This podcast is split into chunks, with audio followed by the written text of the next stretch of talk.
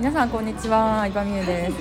今日は、えーお客様 TBS のひろこさんに来ていただいてるんですけど、ファイナンシャルプランナーの、えープロで、えー投資とかにめちゃくちゃ詳しいので、ちょっとパートナーシップとお金の話をね、カフェでしてるので、それを流していこうかなと思います。はい、よろしくお願いします。普通にめっちゃ雑談なんですけど。えーえーまあ、うちらはさお金の話をさ旦那さんとかとしてるけど、うん、してない人がね多いっていう。そうですよね。あのなんかお客さんとかよくあの相談の一つに何気なく、うん。よく言われることで、うん。まあ、お金の管理を基本的にあのみんなされてると思うんですけど、うん。夫婦でされてる方と,、えー、と個人個人要は旦那さんの財布と自分の財布が違うっていう人も最近はまあやっぱりちょっと多くなってきてると思うんあですね。そうなんや、まあ、共働き増えたからって感じですかね。そうです昔より。かね、うん、だけどまあそれってまあ良し悪しあるのでうん。別にあのいいとか悪いとかじゃなくてうん。その2人の中で良ければ全然いいとうん。確かに確かに。思っててうん。でもやっぱ悩んでるんですよ。聞くと。なんで何を悩んでる人が多いんですか？うのかなどれぐらい相手が使ってるかわからないとかああそれお互いの持ってるみたいな感じ。でおえだからあの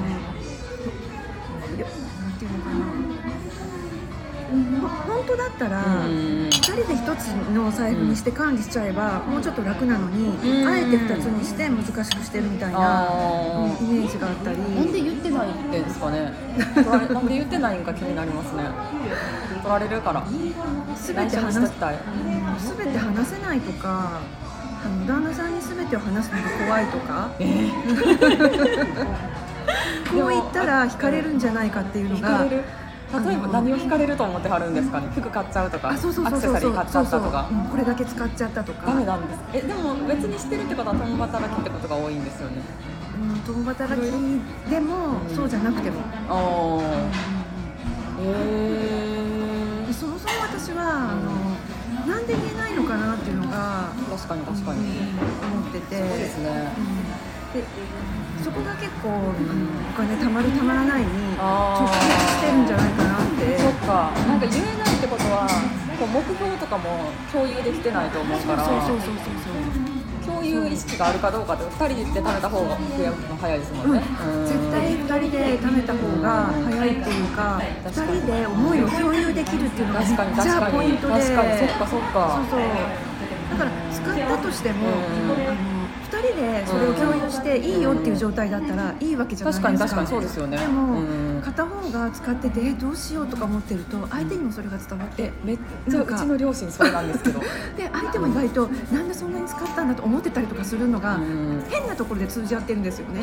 確かに。うんうんうんえーうちの両親めっちゃそれでした。お母さんは超節約家でお父さんはめっちゃ使う人でもうなんか貯める担当使う担当みたいな感じでした、うんうんめっちゃ切れてましたね常に。そうそうそう、まあそんな感じになってる人ってなんか結構多いんじゃないかなと思ってて。だから私のお母さんも、ん。なんかそのへそくりみたいなのめっちゃ持ってましたもん。株だからお金じゃない株とか金とかでなんか別に自分用の資産を持ってて専業主婦なんでだからそのお母さんが専業主婦だからお父さんの収入からやりくりして余ったお金をなんか投資にししてるみたいな、本当それよくある聞くパターンでですよね。うん。でかあの隠し持ってるお金がねあったりとかちそう。ょっとへそくりで貯めてるのみたいな私それ子供の時からすごいなんかそもそもそういう人と結婚することが嫌やなってめっちゃ反面教師になってました。うーん。えうん。なんかなんやろそれをやること自体っていうよりかはなんかそんな隠したいって思うこと自体が悲しいですよね。言ったことはないですけど直接そんな。でそれがお金の問題になっちゃってるんですけど、本当は紐解いておくと、うん。パートナーシップの問題だったりとかするんで確かにね。確かにそう何でも話せる夫婦って、うん。意外と貯金とかも2人でしっかり、あの貯めれるっていうのがもう共有されてるから、そうかも。貯まるスピードも速かったりへー。私のお客さんの特徴としてはあの2人が同じ温度でお金を貯めようっていうのはやっぱりそれは多分少ないと思うんですけどうん。どっちかがお金を貯めたいとか貯めなきゃって思うのってまあこれが奥さんだったり旦那さんだったりとかは、まあ、それぞれあると思うんですよ。で私のお客さんはまあ女性が多いので9割は女性なんですよ、ね、だけど最近の特徴としては夫婦で受けてくださる方がちょこちょこいらっしゃってて、2人画面に並んでくださるんですよ。嬉しい。えめっちゃいいですよね、いいですいいです、でそこら辺のパートナーシップはどうなってるんだって私は思いながらあのコンサルさせていただいてるんですけどめっちゃ面白くてあの共有されてるってすごいことだなと思ってて、うん。だからお互いを信頼してるどういうふうに使ってても、ん。まあ、それは奥さんのため方を、まあ、信頼してたり考え方を信頼してるから共有が早いんですよ。仮に一緒に寝られないにしても、えー、と後から旦那さんに共有しようと思ったりとか、まあ、お子さんになったりとか、ん。もう全然できるんですけど、結局自分の口座で先に投資し始めるのって、まあ、全然普通なんですけど、うん。その後に旦那さんとも一緒に共有できると2馬力になるんですよこれが。うんだから投資でねあの私3000万貯めるっていうあのコンサルしてますけど、うん。要は普通に2人でやったらこれが6000万が普通に同じ速度で叶っていくんですよね。知識が要はそうあのふ福利福利の、えー、と金利が福利になっていくっていうのは利用するんですけど、まあこの考え方を夫婦のパートナーシップに当てはめるとお金も2倍になっていくそうですよね。ことが全然可能なので共有大事ですよね。共有してないとなんかそっちばっかり頑張ってってなっちゃいますもんね。なんかでもとりあえずなんやろうな最初なんか相手を疑わずに伝えるっていうのが大事な気がする。とりあえずとりあえず伝えるみたいな。うん。なんか相手がどう反論するかもしれんけどなんか反対されるかもと思って言わへんかったらどんどんなんか嘘を重ねるために嘘をつくみたいな感じでどんどん積み重なっていく気がするんですよね。例えばなんかちっちゃいなんやろなんか5000円で服買ったを黙ってたらなんかどんどん黙っとくことが増えると思ってて。うんそこがどうしてなんだろう共有できないのえかー、ななんですかね。でも疑ってるからじゃないですか。見つめるのもいいかもしれないと思うんですよね。見つめてあげる？自分と、うん。うん。確かに。確かになんか意外なところがネックになってたりとかして、うん。まあでもあとはなんか人からこう思われるかもっていう思い込みって自分に対して一番思ってることあったりするじゃないですか。例えば、ま、30万円で口座に入り入りました。自己啓発の口座に入りましたでそれを黙ってるってことは人から何か言われるかもで黙ってると思いきや実は自分があんまり自信なかったり大丈夫かなって思ってたりすると思うからなんか自分を信じることな気がする。うん、それ本当に、ね私すごいすごい思います、うんめっちゃいいと思ったからこの子だって思ったら、もうそれをそのままその熱量でプレゼンしたらいいだけやし相手がどう思うにしろ、しょうがないっていう、まあまあ自分いやとにかく自分のお金で稼いだのを何に使おうが自由やと思うんで、うん堂々としてよっていう。そうなんかあの今、制度的にはいろいろ出てて、うん補助金とか給付金とかあるじゃないですか、で会社員の方はちょっとなんとかちょっと次元がちょっと違ったりとかしちゃうんですけど起業するとこういうのって結構あの身近になってくるっていうか話としては結構あなんか自分でも使えるかなと思ったりとか使いやすい制度ではあるんですよね。でそうなると例えば何かあの好きな講座受けたいけど今って割と受けたいと思う講座って高額だったりしません？傾向的に、うん。でもそこでちょっと我慢しなくても、えーとまあ、受けた方がいいよっていうのはよく言われることだと思うんですけどその補助金制度を使えば3分の2助成されるので例えば50万50万の口座とかだったらこれ3分の2えー、いくらぐらいだろう？3分の2算 計算して。50えーと34ぐらいじゃないですか。うん34ぐらい34はこうあの補助で出るのでうんすごい 10, すごい。10万ぐらいは手持ちから出せばいいってことができるので、うん。これはあのなんていう初期の起業家さんには割とおすすめの方法で、うん確かに確かに。ただ手間はかかるんですよ、うん。あすね。な何の手間かっていうと補助金のそう手続き。うん。手続きの手間はかかるけれども、お金はうん。結構少なく済む、っていうのを結構活用していくと確かにね。でも私も分割とかめっちゃ使ってますけどね。うん。分割とか。なんやろでも普通になんか口座じゃなくて欲しいもん買うのに無金利ショッピングローンとかもめっちゃ使ってるしあそうなんです使ってます使ってます。えー普通になんかめっちゃ最近の話で言うと払うってイメージなのに。え全然そんなことないですよ。てか分割の素晴らしさに気づいたというか例えば20万円の商品を分割15%だ金利かかったとしても手数料って多分え20万の商品を10分割だと多分1万ちょっとぐらいなんですよね、まあ、金利1万3000円とか多分高いと思うかもしれんけどそうそう10回からやったら10ヶ月後じゃないですか最後に払うのが、うんうんうんうん時間を1万3000円で買うと思ったら安いなって考えですね。あそれまでにいくら稼げばいいんやって思うから。うん。なんか未来の、ね。未来の自分を信用するみたいな、うんうんうん。そっちが大事だと思う。確かに、うん。自分を信頼してると意外とあそうそうそうそう。そう、うまくいくことが多いと思う。分割はめっちゃ使えますね、うお金の不安がなくなるだけでうんもうん。全然見方が変わってくる。そうなんですよね。でその時間の方が大事って思うから、ん時間の方が大事、うん。この時間をなんか使えるんやったら。そう私もすごいそれ思ってて、若い時って結構、あの失敗とかも跳ね返すことができるのが若さの力だったりはするんですけど残念ながら人って、うんあの少しずつ死に向かってるじゃないですか、これって見たくないですけど本当にそれが現実で、うん。気が付いたらもうあのアラサーだとかアラフォーとかアラヒフとか私もうアラフィフになるんですけどーすごいでもそうね。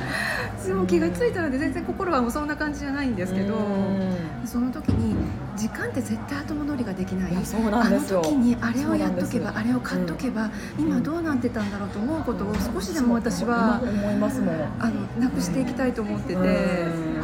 それがお金のためにっていう原因だったら結構もったいない。確かに確かに。でお金って結構後から取り返しはえそうなんですよ。つくそうなんですよ。っていうのが、うん。私は投資をして思ったんですよ。ああそうですよね。投資は裏切らないのであの正しいやり方をすればですよ。うん。で今っていろんなことを教える方がいらっしゃるんでうん。どの方が絶対正しいとかも言えないんですけどうん私が教えてるやり方はんと正しい投資を学べば。そうそうそう。うん。長期なので全然面白くなくてうん地味なんですけどうん。ただこれあの忙しい人とかうん。知識とかもそんなにあの覚えたくないよとかうん。ために張り付いてたりとかうん。そういうことはしたくないよっていう人にはめちゃくちゃ向いてて。見てる人めっちゃいそう私のお客さんにも。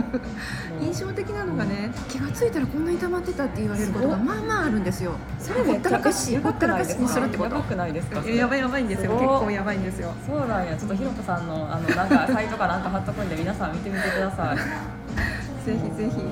長期ってあの地味なんですけど女性に向いててん。初心者にすごい向いてるんでなんか今株式とか FX とかうん。仮想通貨とか確かにいろいろ言われてます的けどね。ありますよね、そういう一発逆転狙そうそうそうそう。結構女性の方が現実的は私もめっちゃ思う女性にすごい向いてて増やしやすいんですよね。今なんかねねそれを女性から習えるっていうのがいいよね。うん。ちゃんとなんかお子さんもいる人から学べることでこうなんか共感してもらえるとかも大事だと思うし、なんかねさっきもちらっと話したけど男性の FP さんやったらもう数字でめっちゃ見せるって 無理に今これをやった方がいいみたいに言われてもなかなかわうん理屈ばっかりだとね、うん。辛いですよね、うん。結構そうじゃなくても数字が多いのに、うん。確かでもね増えてくるとその通常で、あの数字が増えてくるのを見るのが楽しくなるから、意外と数字が好きになってくれたりとか。思ったほどそんなに数字の計算難しい計算はそこまではないので、やっ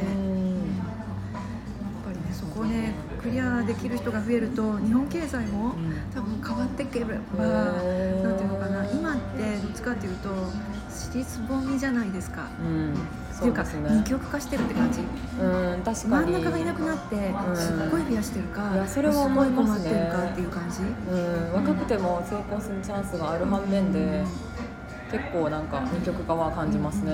うん。その上に行ってる人が何をしてるかっていうのは絶対お話は、あの聞いていって吸収していった方がいいかなってうん。私は結構思ってる方なんでうん。そのジャンルとかを問わず、うん。確かに。自分の世界を出るためにはやっぱりどういうものを取り入れていくか、うん。お金一つの今って結構お金来てると思うんですよね、うん。いやで来てるっていうのは二分化してるっていう感じ、うん取り入れてる人はもうとっくに取り入れてて。でもそうかももうねみゆさんも投資ねしてますもんねそうですね。とっくに昔から、ね。だからもう私はちょっとちょいちょい引き出してしまって欲しいものがあるそれもと引き出選択のしてるっていう。一つなんで、まあまあ。使えるってわけじゃないですか。そうね。必要な時に引き出すんだよっていう、その引き出すこともできるんですよね。高い時じゃなくて、うんうん。必要な時にって言われたんでちょっと欲しいものがあって。それもできます。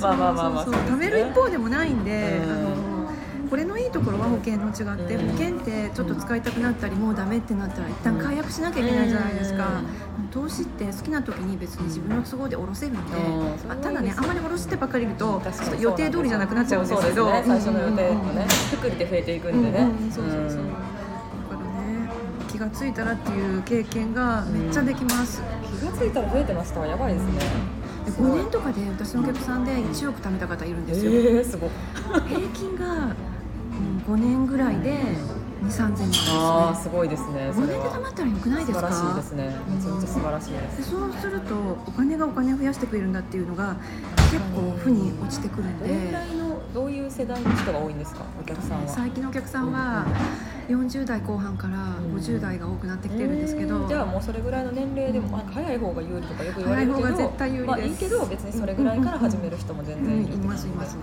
なんか逆に50代でもう遅いんじゃないかって言われますけど、うんうん。人って何歳まで生きるか分かんないじゃないですか、わかん。ないですよ。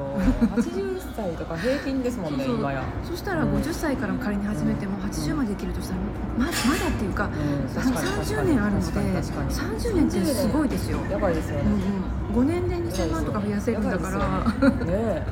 増やせる人はちゃんと増やせてるんで、うんえすごっだんだんどんどん楽になるっていう感じ？なんかあそうそう、んレバレッジ効く生き方ができる、うん。うん私もそこはねちょっといろいろレバレッジ頑張ったことは、うん。やっぱ積み上げてっていやそうですね。だんだん楽になっていくっていうのが理想じゃないですか。自分がどんどん老化していくので。そうですよね。